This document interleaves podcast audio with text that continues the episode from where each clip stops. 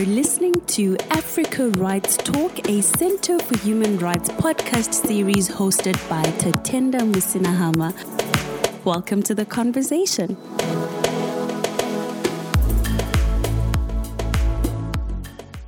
Welcome to this week's episode of Africa Rights Talk. This is a special episode with Mr. Ayodele Sogunro from the Center for Human Rights. We are going to have this conversation as a follow up to the initial conversation we had on the EndSARS protests that have been taking place in Nigeria. So, basically, what this conversation is going to be about is just to talk about some of the contested issues, the deep seated issues that are taking place in Nigeria right now as a result of the protests, because oftentimes people tend to romanticize the nature of these protests and think that, well, people can just go to the streets and not face any implications. So, Mr. Ayodele, I'll call him Ayo as he's a colleague of mine. Before we get into detail about what this conversation is going to be, Ayo, I'm just going to ask you to introduce yourself and describe the nature of the work that you do at the Center for Human Rights. Thank you very much, Tatenda, and uh, it's my pleasure to join you here today. Well, at the Center for Human Rights, I studied there as a doctoral scholar, doing my LLD in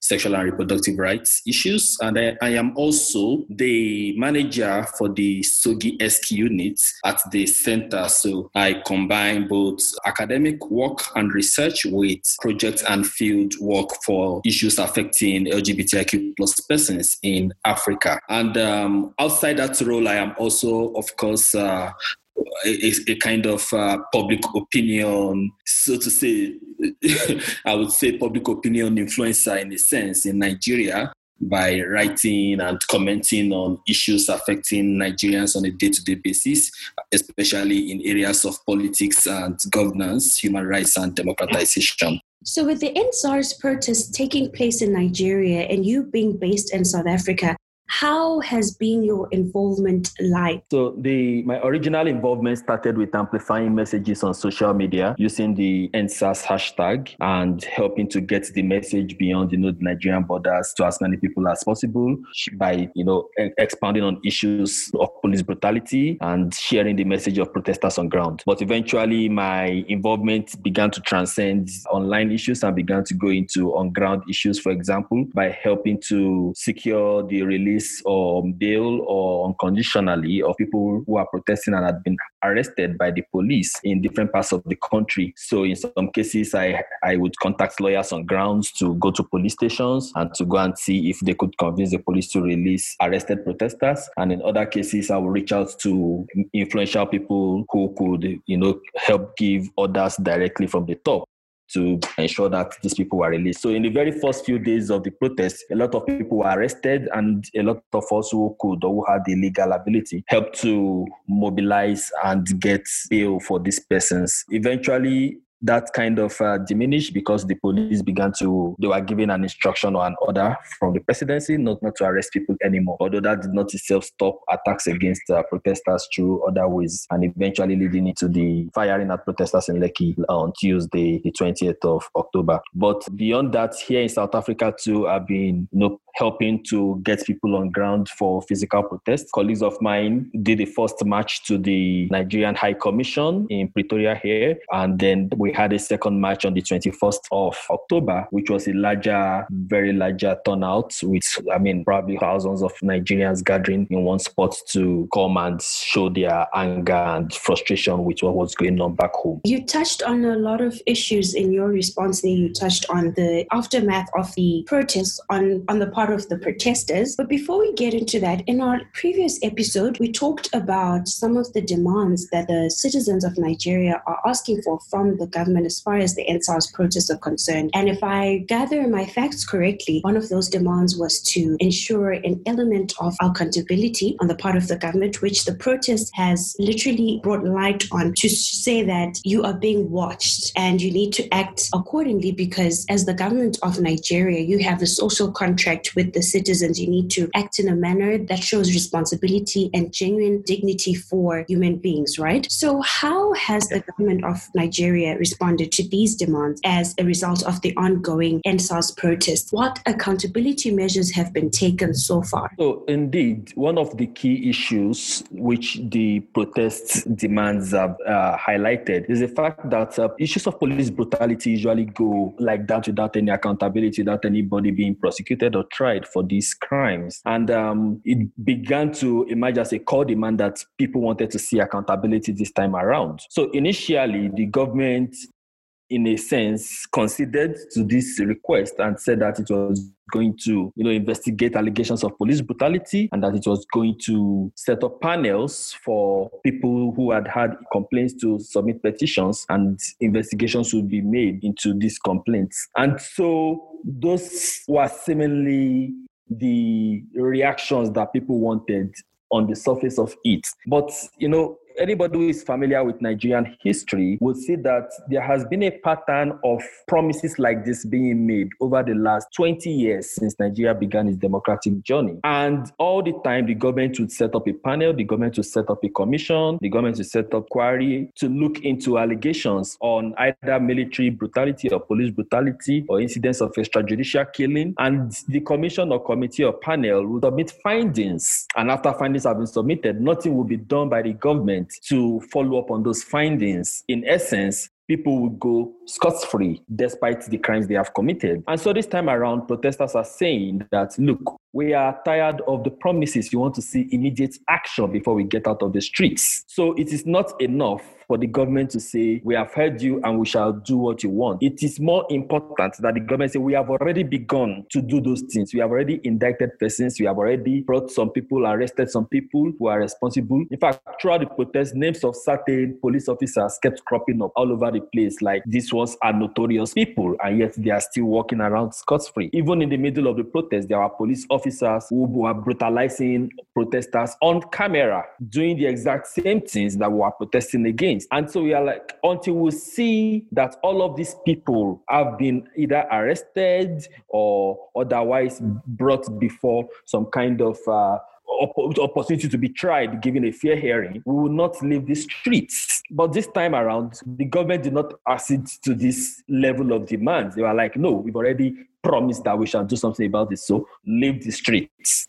Well, people refused to leave the streets, and then the government decided to escalate it by imposing curfews and also shooting into shooting at protesters, unarmed protesters. If I hear you correctly, that is what led to the Lekki massacre. Is that right? Yes, because the the, the whole point is the dif- dif- difference of opinion between the government thinking that it has already acceded to the protest request and the people on the streets and those of us supporting from outside and online who say no, you haven't done enough. So instead, again, of the government to listen to what people are really saying regarding accountability, the government simply decided that, oh, you are being stubborn and we will deal with you for your stubbornness. And that is where things went horribly wrong for everyone. Since that incident at Lekki, the entire country has been at some kind of economic standstill. Movement has been curtailed and limited. People are no longer free to move around. And even worse, the police have been visibly checking their duties, abandoning, abandoning their duty post and allowing those who had more criminal intent to go out on the streets, rampaging, destroying property, looting, and, and other things. And uh, this, this kind of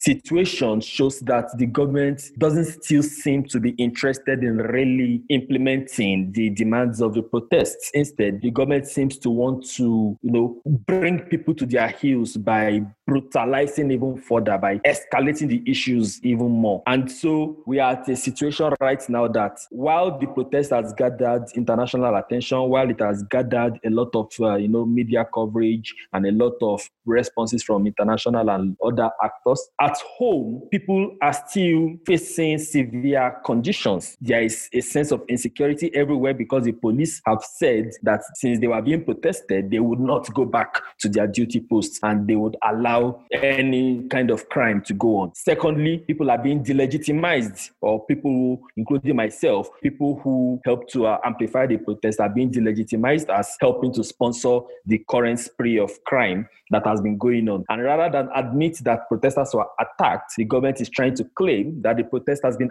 hijacked by the thugs and looters or other criminally minded people who have been on the on the streets trying to you know take advantage of the of, of the lack of police presence in, in the last couple of weeks. Ayo allow me to play the devil's advocate here. On the part of the government of nigeria isn't some of the demands they have met is changing the special anti-robbery squad SARS to what they now call special weapons what? and tactics team SWAT yes. So is that not the government doing something to actually meet the demands of the people? So, again, the issue is that there has been a pattern over the last few years of the government behaving this way. Between 2015 and 2020, the government claimed to have disbanded SARS at least on three or four occasions. So the idea of making an announcement and saying we have disbanded the units now is not as important or critical as the fact that the people who are in that unit are being brought to book for their activities or for their actions that were illegal. But even worse than that is that in the last two or three days, there have been new reports that that same unit or officials of that same unit have been on the streets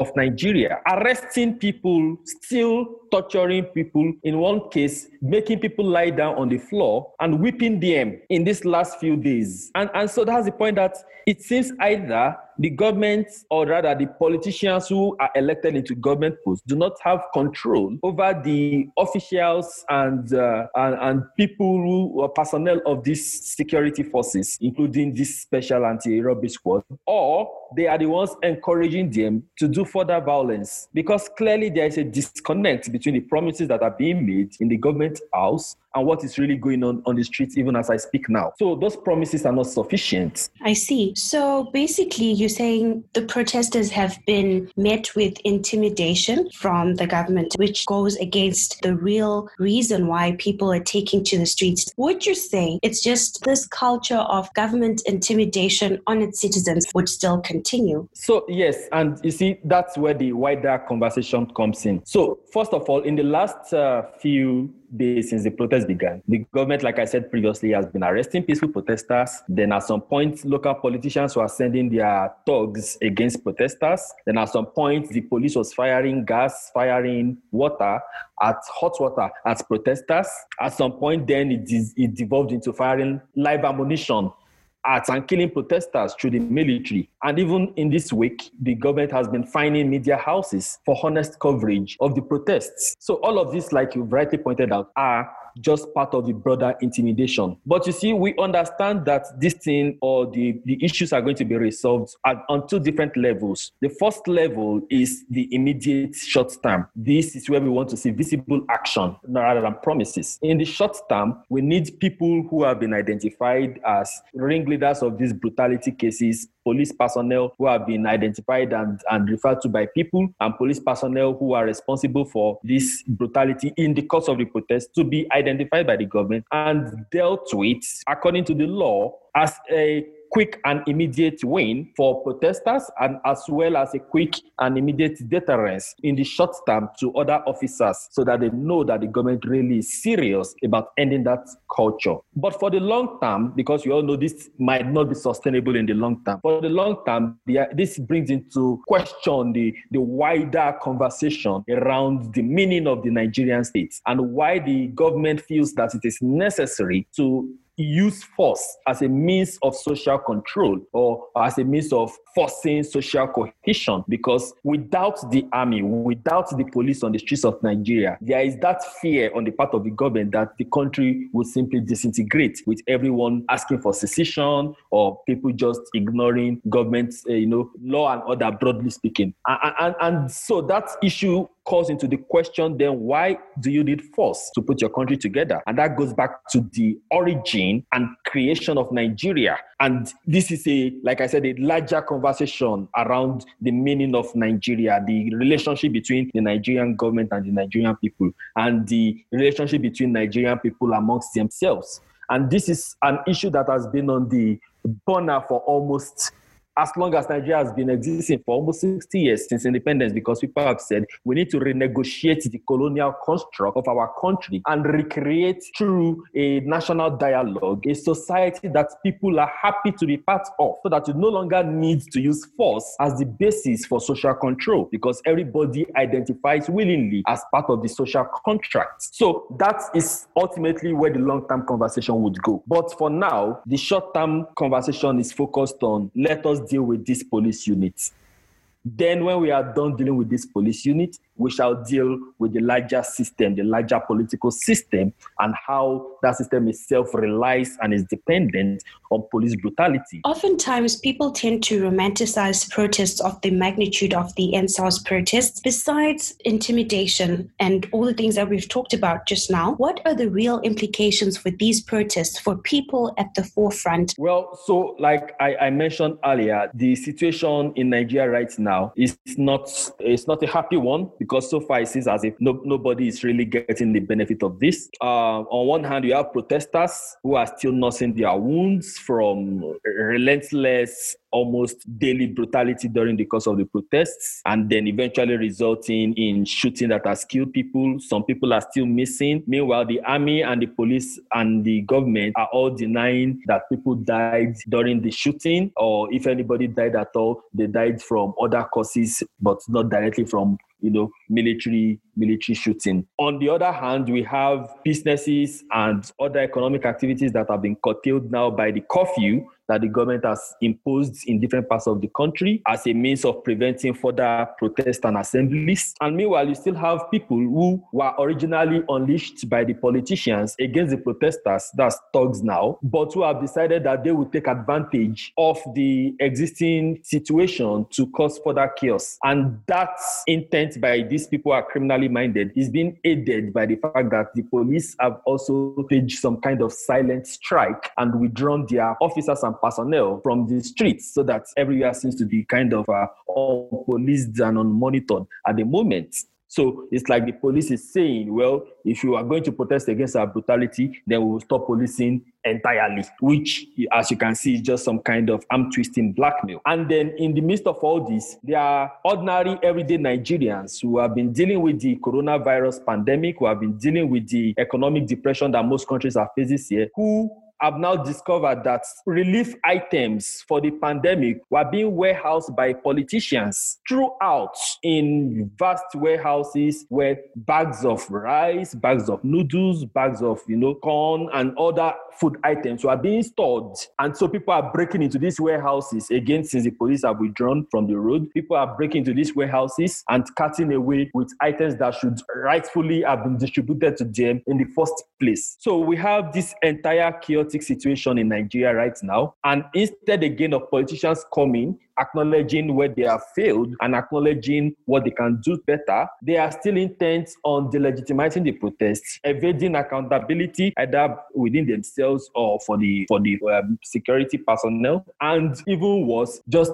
commiserating amongst themselves and you know making it seem as if they are the victims in in all of this and and that is just a very unfortunate situation right there. As far as the Lekki massacre is concerned, critics have requested the engagement of the International Criminal Court in investigating these extrajudicial killings that have allegedly taken place. Right? Is this request as a result of the lack of faith in the Nigerian judicial system? Yeah, um, the ICC, broadly speaking, would only by itself initiate prosecution and trial of international crimes when it is convinced, apart from issues of jurisdiction, that the country or the state in question is unwilling to prosecute or hold people accountable for these international crimes or doesn't have the capacity to do so. In the Nigerian case, I think it's a mixture of both. We do not have that capacity in, on one hand, and, and that is something which we can discuss at length on the capacity of the Nigerian criminal justice system to hold people accountable for international crimes. We have not even domesticated the Rome Statute, for instance. So our laws do not, strictly speaking, uh, recognize the international crimes under the Rome Statute, even though we are a party to the to the to the treaty. But more importantly, even if we did have the capacity, we don't have the political will. And this is demonstrated again, like I noted earlier, by two decades of the government avoiding to bring people to book for various crimes and for various human rights violations over, over the years. In the last 20 years, there has been at least 15 or 16 commissions of inquiries or panels to investigate into crimes from the crimes that they were committed by the military before the civil rule began in 1999 to, to crimes that were committed in the course of the war against terrorism in the northeast of Nigeria to most recently, for example, the shooting of members of the Islamic movement of Nigeria Shiites in Zaria and even the, the shooting of IPOB protesters, that's the independent people of Biafra protesters in, in southern, southeastern Nigeria. And there have been so many panels and commissions that were set up to look into this, but eventually, why, whenever they, it's either they complete their reports and they don't indict anyone or recommend anyone to be prosecuted, or they, they complete their investigation, recommend people to be prosecuted, and the government doesn't do. And so, in a constant pattern of this kind of evasive uh, governing, governing when it comes to criminal responsibility, it becomes clearer that we would be needing an international and independent entity to step into the situation and make sure that victims receive justice because, again, it is in the interest of justice that this has to be done. So, despite the you know hesitancy that people might have regarding whether the International Criminal Court has always targeted African countries and things like that. A lot of people in Nigeria right now are desirous of that kind of intervention by the International Criminal Court. And I hope that the prosecutor for the International Criminal Court would eventually deem it fit to identify cases where a valid prosecution can, can be made and proceed with this accordingly. Really, looking at how much progress progress the African Commission on Human and People's Rights has made over the years, what remedies does it provide and offer in an instance such as this before we seek the assistance of other international bodies to look into African matters?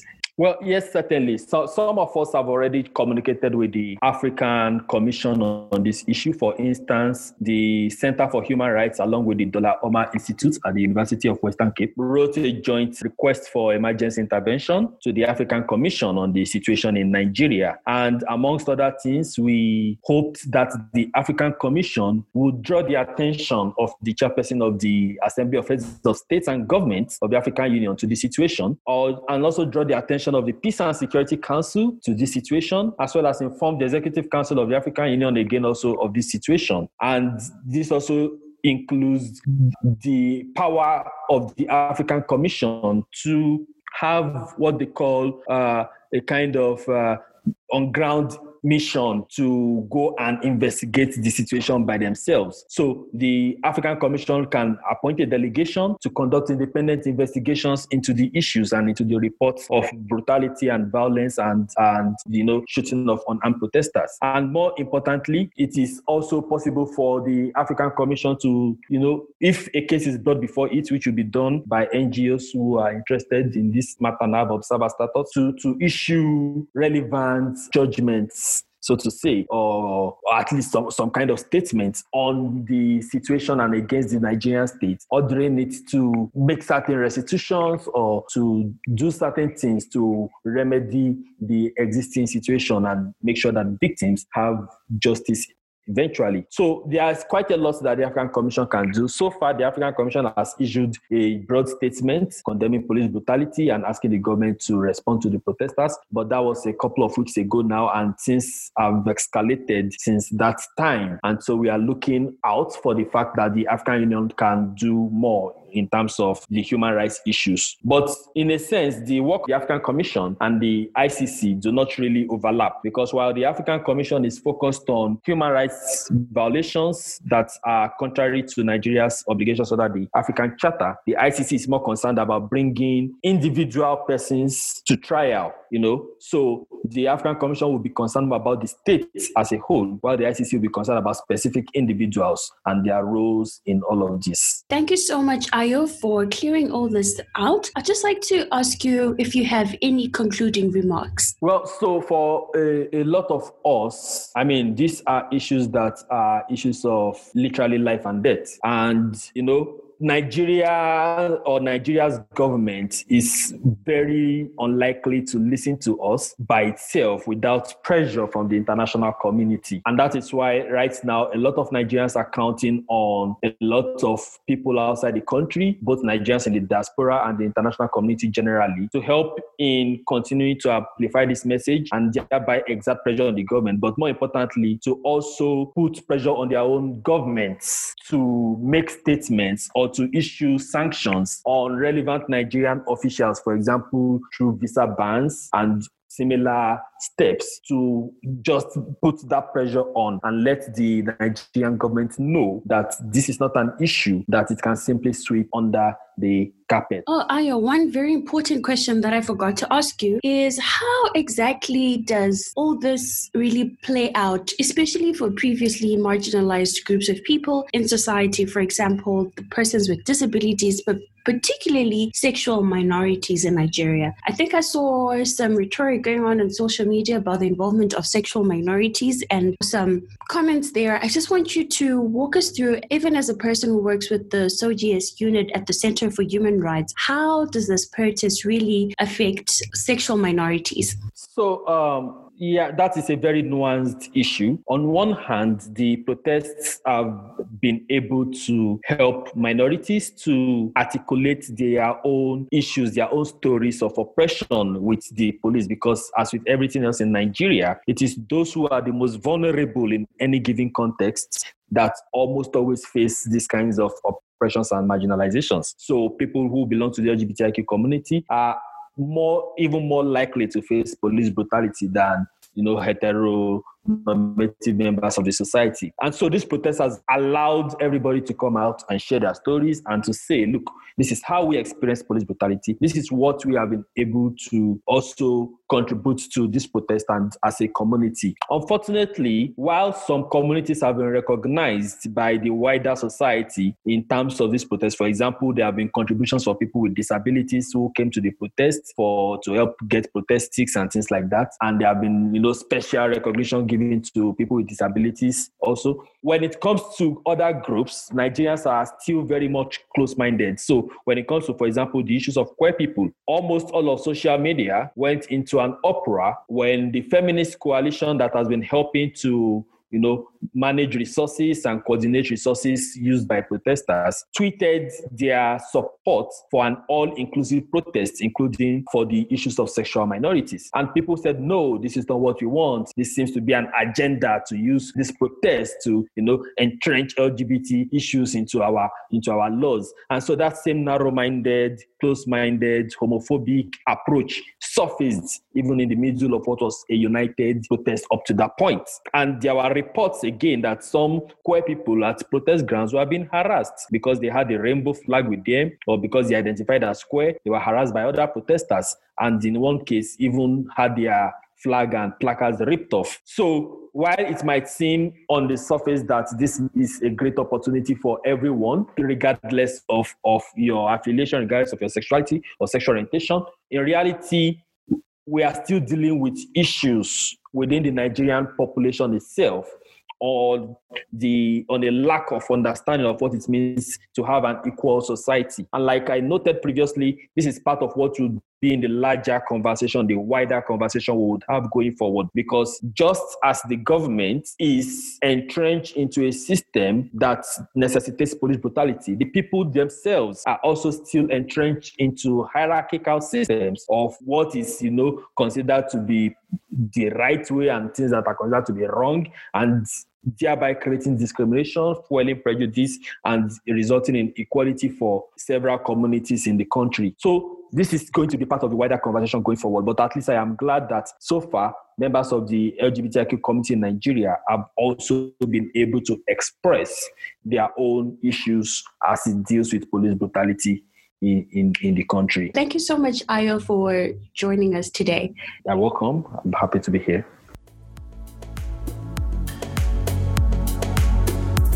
This has been Africa Rights Talk with me, Tatenda Musina Hamad. Join us in our other episodes as we continue to explore other human rights issues.